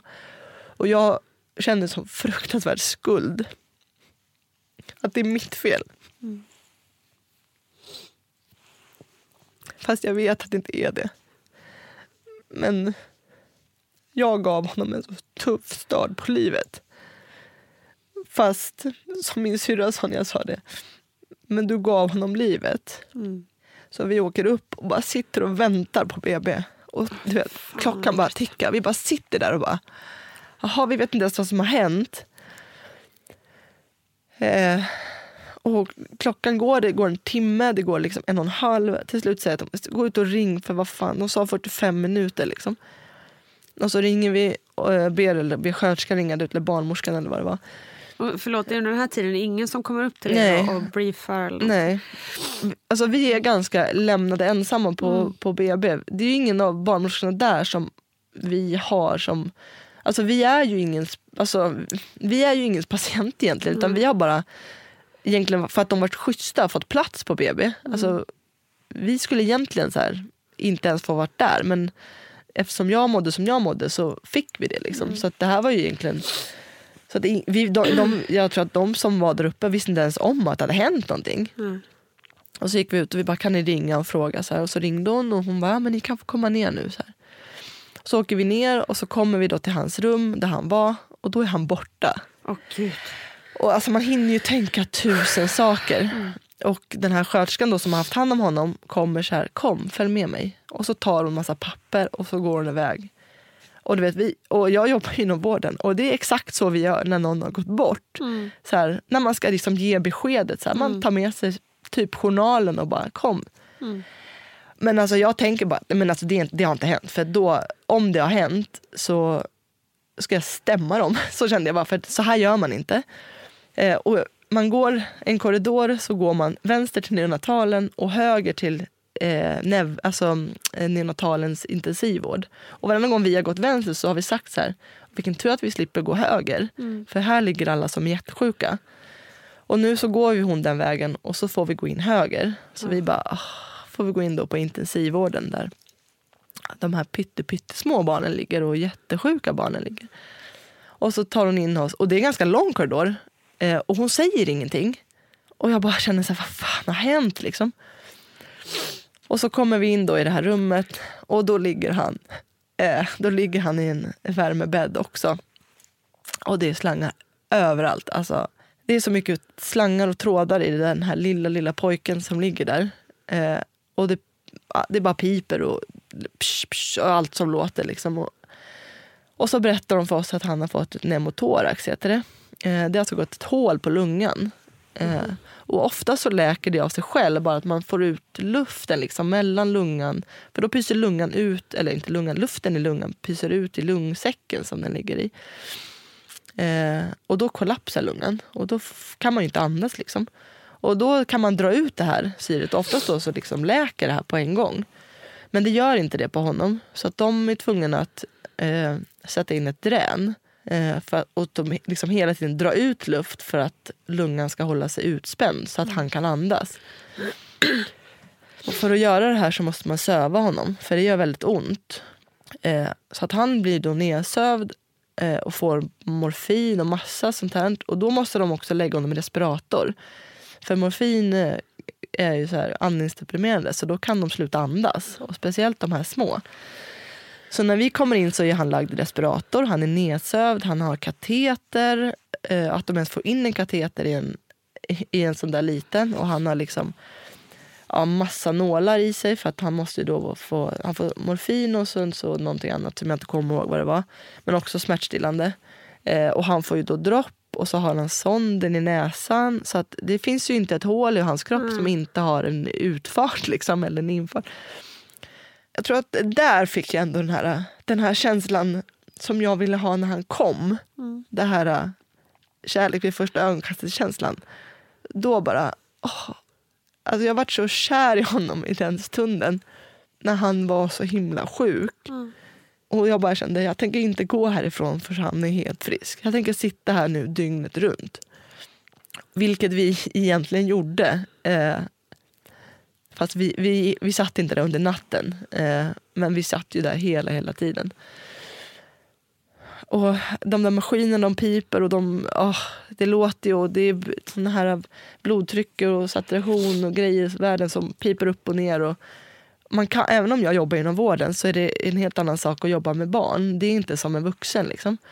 Så att de här värdena säger mig en viss en, lite grann men inte alls mycket. Liksom. Så att vi bara satt där och vakade över honom. Eh, egentligen.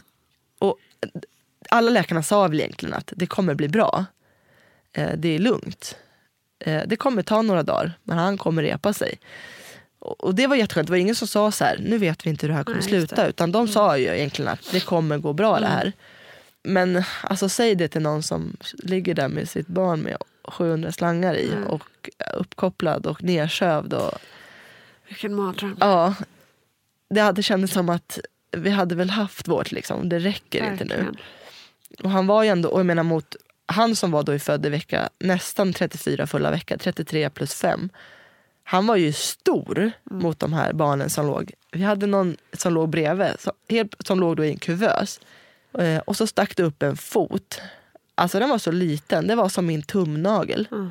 Så att Elliot var ju stor i det här läget så att vi kände ju ändå liksom vi kände oss rätt starka i det här. Mm. Jag menar, vi såg ju, mötte ju andra föräldrar som liksom, de satt ju med mardrömmen att vi vet inte. Mm. Det kan gå hur som helst. Liksom. Mm. Så att, och det, och det låter hemskt men i det, i det vart vi ju starkare, ännu starkare. För vi bara, vårt barn är stor och stark. Han kommer ju klara sig. Det är inte han i det här rummet som kommer då Mm. kanske inte klara sig. Men han låg ju där i, i, vi låg på IVA med honom i nästan en vecka. Och han vart ju egentligen bara bättre och bättre. Och till slut så kunde de ta bort respiratorn och läkaren som då kom in och tog bort den sa ja, vad var det jag sa? Mm. Ja, vi sa ja, vi vet men det är inte så lätt att ta Nej, in. Liksom.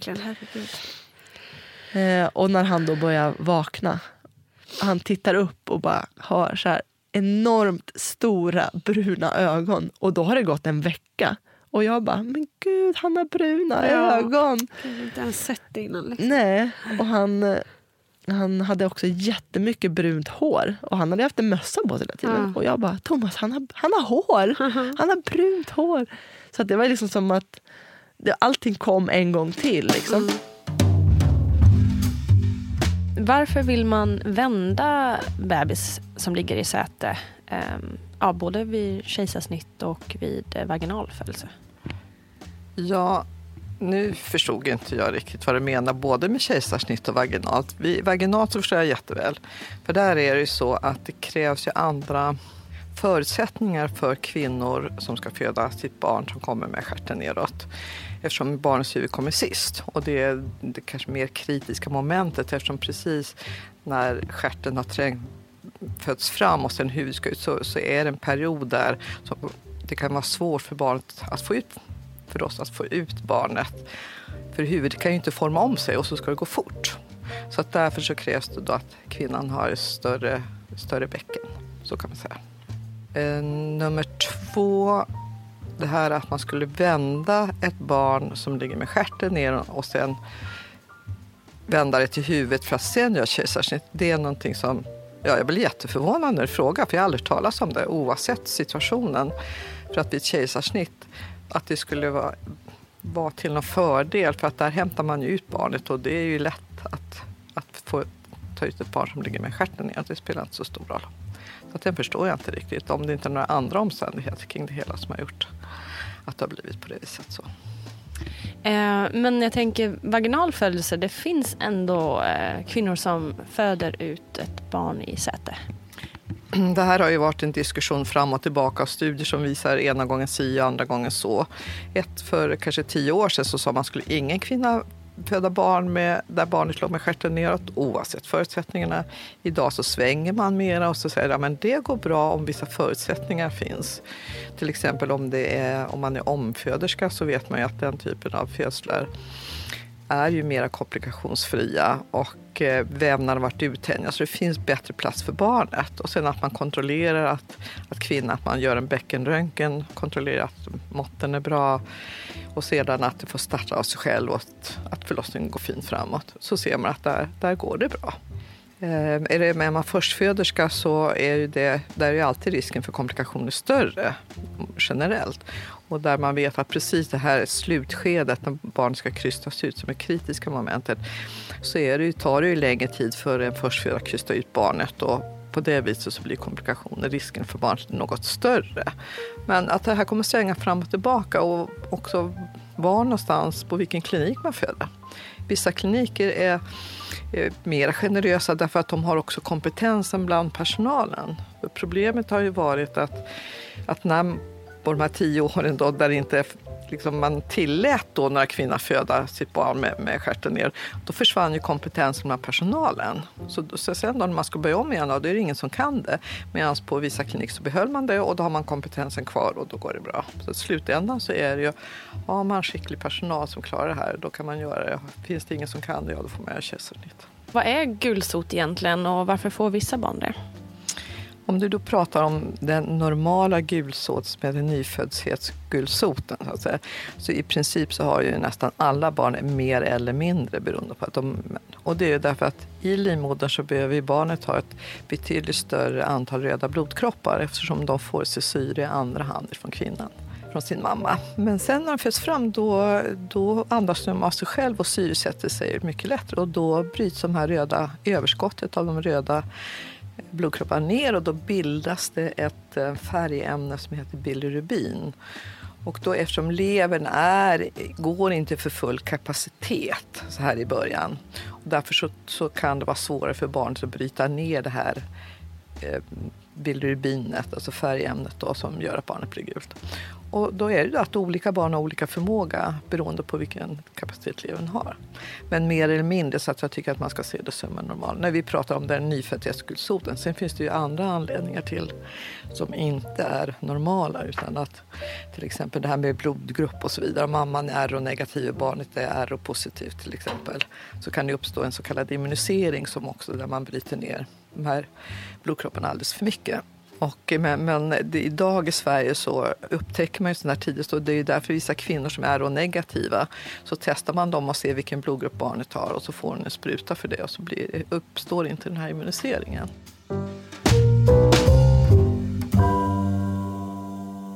Och sen eh, vart han väl egentligen friskförklarad eh, därifrån. Och då fick vi komma till neonatalen i Huddinge. Eh, på så här familjeenheten som de har byggt där. Eh, och då blir man... Och det var då vi vart föräldrar. Mm. För då fick vi då, då skulle vi ta hand om honom själv. Det enda han egentligen hade då var ju sin sond i, i näsan. Eh, sen var han uppkopplad med så här, saturation och, och hjärtvak. Men de sladdarna kunde, märkte man inte så mycket av. Så att jag vart liksom inte mamma igen. Jag vart mamma en gång till. Mm. När vi kom dit. Hur kändes det då? Ja men alltså det var ju så häftigt då att kunna liksom...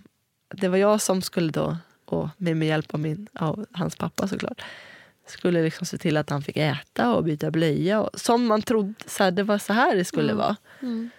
Och det var alltså att, att, att få bli någons mamma, det är så jäkla stort alltså.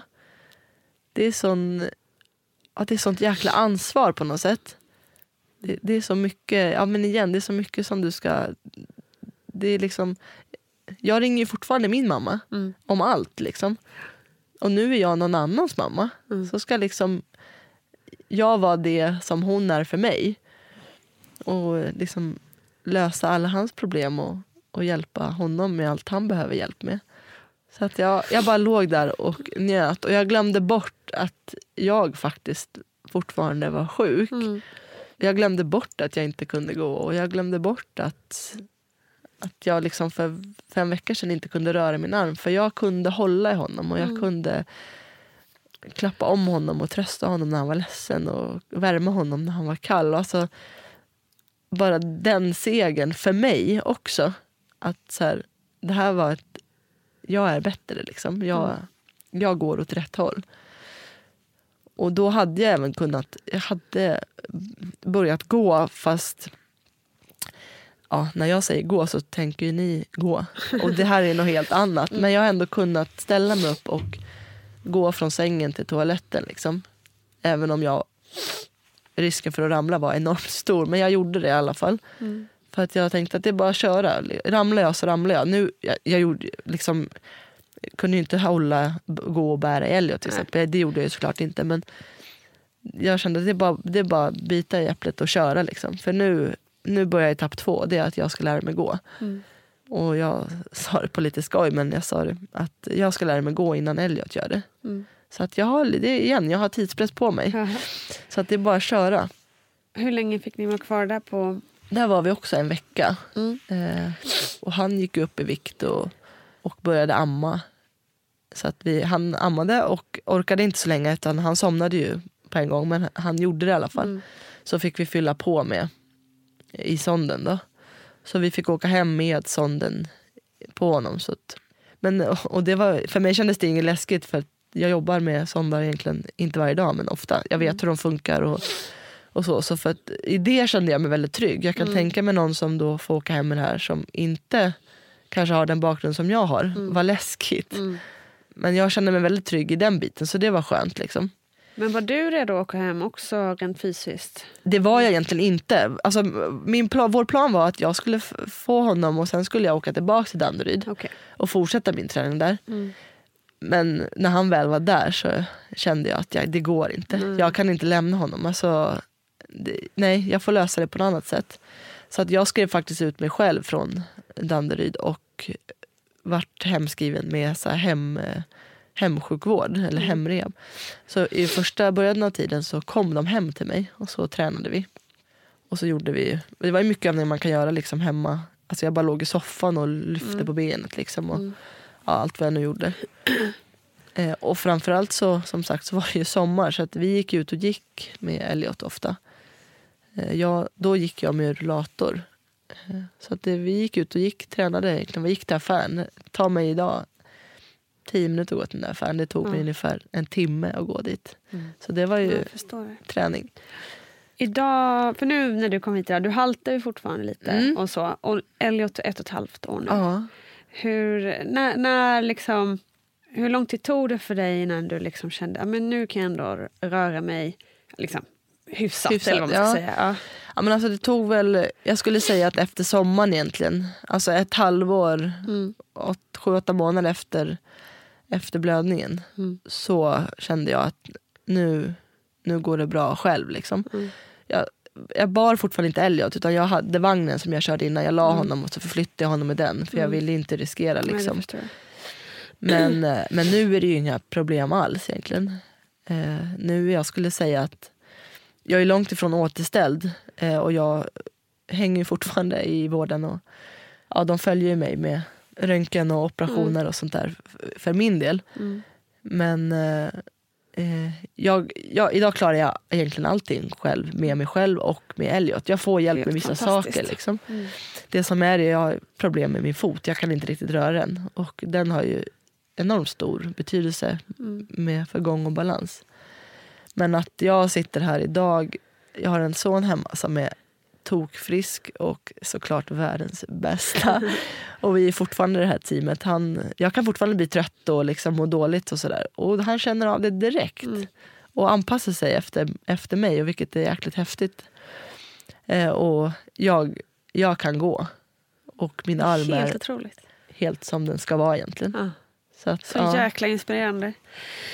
Det är fantastiskt. Ja, Verkligen. tack. Men- ja. Om du ser tillbaka på hela den här galna händelserna, får man ändå säga. Mm. Vad, vad positivt kan du ändå ta med dig? Oj, det känns som att det är så mycket. Alltså, positivt tycker jag. Alltså, jag har nog tänker annorlunda på saker. Alltså, jag alltså, sluta rö- alltså, bli upprörd och arg för små saker. Alltså, Ja. Det finns så mycket som kan hända som är så himla mycket värre.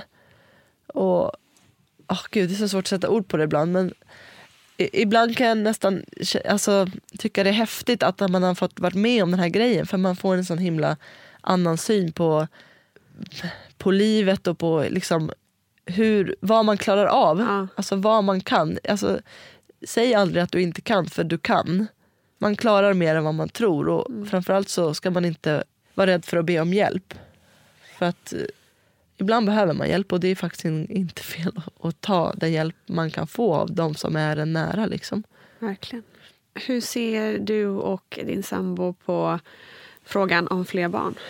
Alltså, ja, vi vill jättegärna ha båda två. Eh, problemet just nu är ju fortfarande att jag har ju kvar den här kärlmissbildningen. Ja. Eh, så nu avråder de ju mm. mig från att skaffa fler barn. Mm. Eh, inte, inte forever liksom, men just nu. Jag är opererad. Eh, det är nu ett år sedan jag varit opererad för den. Eh, men med strålning, vilket tar ett tag då innan man får den här fulleffekten. Mm. Eh, så att jag vet inte förrän om ja, tre år efter operationen, då är det alltså nu två år kvar innan jag vet att den är borta. Okay. Mm. Så att om de kommer säga till mig om två år att eh, det är borta, du kan då blir ett syskon. Ja, ja. Men eh, ja, så länge jag, inte, så länge jag går med risken att det händer igen så, så är det inte värt det. För då står Nej. jag där med två barn som Visst. jag inte kan ta hand om. Och det är inte värt alltså hur än det här, bra det, här, det här har gått. Då, så vet fan hur jag skulle palla en gång till. Alltså, det, är ju, det är ju min mardröm just nu. Det är ju någonting jag går och är rädd för egentligen varje dag. att det ska hända en gång till. Mm. För vad gör jag då? Och hur ska det gå med Elliot? Liksom? Eh, så, att, så länge det finns risk att det händer så kommer jag inte så kommer jag vänta. Mm. Så att nu ser jag det positivt. Det är jättebra. Eller kanske blir fyra innan han får syskon. Då kommer han kunna vara med, mer med och delaktig. Och han kommer kunna ta hand mer om sig själv. Så jag kommer ha jättemycket tid för båda då. Så att jag får försöka se lite så. Även om det är jäkligt irriterande att jag inte kan få bestämma sånt själv. Att det är någon annan som bestämmer ja, det, över mig. Det kan jag verkligen förstå. För jag har jättemånga kompisar nu som då, jag fick, fick barn ganska samtidigt, som nu väntar sitt andra eller mm. är på väg. Liksom. Och jag bara, ah, det är klart jag blir alltså, lite avundsjuk att mm. så här, här kan de bara göra som de mm. vill. Mm. Och så står jag här och har någon som står av för mig och bara akta dig. Precis. Det behöver inte hända men det kan hända. Ja. Och vågar man chansa? Nej, Nej. inte jag Verkligen i alla fall. Inte. Ja, gud vilken historia. Eh, en fråga som jag ställer till alla eh, som är med i podden är ju vad man skulle vilja ge för tips och råd till eh, den som är gravid nu eh, eller som kanske funderar på att bli gravid. Ja, tips och råd. alltså, det, det är väl lite så här klyschigt men, men ta vara på tiden. Mm. Och ja, men igen, var glad över det som man har.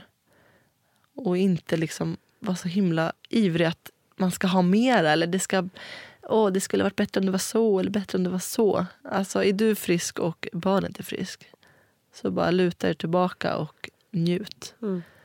För det är ju fantastiskt kul att vara mamma. Det är jättejobbigt i stunder, men det är ju väldigt, väldigt roligt. Ja. Är det något mer du vill eh, säga som jag, jag har missat eller som du känner att du vill få ut? Nej, jag vet inte faktiskt. Nej. Jag jättekul att få väldigt skönt att få berätta och prata ja. om det här. Det är ju eh, lite terapeutiskt. Även ja, för, det är liksom, lite det. Bara prata av sig. Och det finns ju tusen saker till säkert att berätta och, och, och så. Men, men vilken, vilken kraft och energi Elliot är och har varit. Jag vet faktiskt inte vad jag skulle vara idag om jag inte hade haft honom. För allt jag gör är ju hela tiden liksom för honom. Och jag blir faktiskt hela tiden bättre. Det går väldigt, väldigt sakta nu. För det, men det blir, jag blir hela, hela tiden bättre. Och det är jäkligt inspirerande och häftigt. Jag är sjukt imponerad av kroppen. Jag kan ja. bara titta på folk och bara, men gud vilken, vilken fantastisk kropp. Vad den kan liksom. Ja. Och, och man vet inte om det. Man tänker inte på när allt bara fungerar liksom. Nej, man tar ju allting för givet som sagt. Ja. Men och det måste jag bara säga till folk runt omkring som... Alltså det har ändå gått ett och ett halvt år nu. Det är inte lång tid egentligen. Men vad folk fortfarande orkar och hela tiden pushar mig och ja, men, säger positiva saker till mig. Och liksom och fortfarande får jag så väldigt mycket hjälp av folk. Mm. Och, och, och, ibland, alltså, det är klart, det är inte så att jag har gått igenom det här och bara skrattat hela tiden. Jag har haft dagar som jag har varit otroligt ledsen och, och fortfarande känner, vad fan har hänt? Men så är det någon som bara ibland be om det för att jag kanske lägger ut en bild eller skriver någonting om det. Mm. Eller någonting sånt. Men ibland så bara är det som att folk känner av att så här, fan, det är häftigt hur mycket liksom, om man ska ta med sig något mer eller liksom dela med sig av, av till andra, våga säga till folk. Ja. Liksom, det räcker med egentligen ibland att säga Gud vad fin du är idag eller vilken snygg tröja du har. Eller, det, kan vara, det kan betyda så himla himla mycket. Att om, man, om man ser någon som man tycker är fin eller snäll eller gör något bra eller så, här, så säg det. Sluta liksom håll det tillbaka. Alltså, det kan ju vara en okänd människa. Mm. Folk, svenskar är lite tråkiga på det sättet att man typ tror att man inte ska säga, man kan inte prata med folk man inte känner för då tycker folk man är dum i huvudet. Men jäklar vad, vad folk blir glada när man säger men gud vilken snygg jacka du har på dig. Och, alltså, det är, jag tror ibland man gör folks dag. Alltså. Verkligen. Var snälla mot varandra. Ja, Mm. Klyscha men så jäkla Sann. sann. Liksom. Klyschor är ofta sanna. Ja. Tusen tack. Tack själv. Du ville vara med. Alltså, vilken historia va? Alltså jag är helt tagen. Det är inte klokt vad en människa kan klara av. Helt, helt otroligt. Tusen, tusen tack Maja Arnell för att du är en sån hjältinna och för att du ville dela med dig av din alldeles otroliga historia. Kära lyssnare, jag är så glad att ni är med mig. Ha det fantastiskt tills vi hörs nästa gång. Kram på er! Producerat av Perfect Day Media.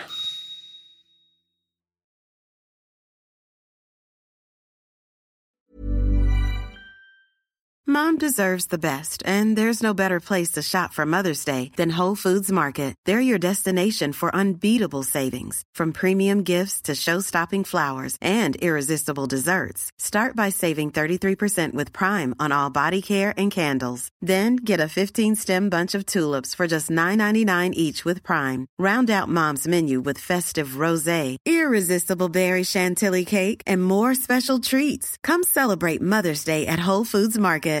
Imagine the softest sheets you've ever felt. Now imagine them getting even softer over time. That's what you'll feel with Bowl and Branch's organic cotton sheets. In a recent customer survey, 96% replied that Bowl and Branch sheets get softer with every wash. Start getting your best night's sleep in these sheets that get softer and softer for years to come. Try their sheets with a 30-night guarantee. Plus, get 15% off your first order at bowlandbranch.com. Code BUTTERY. Exclusions apply. See site for details.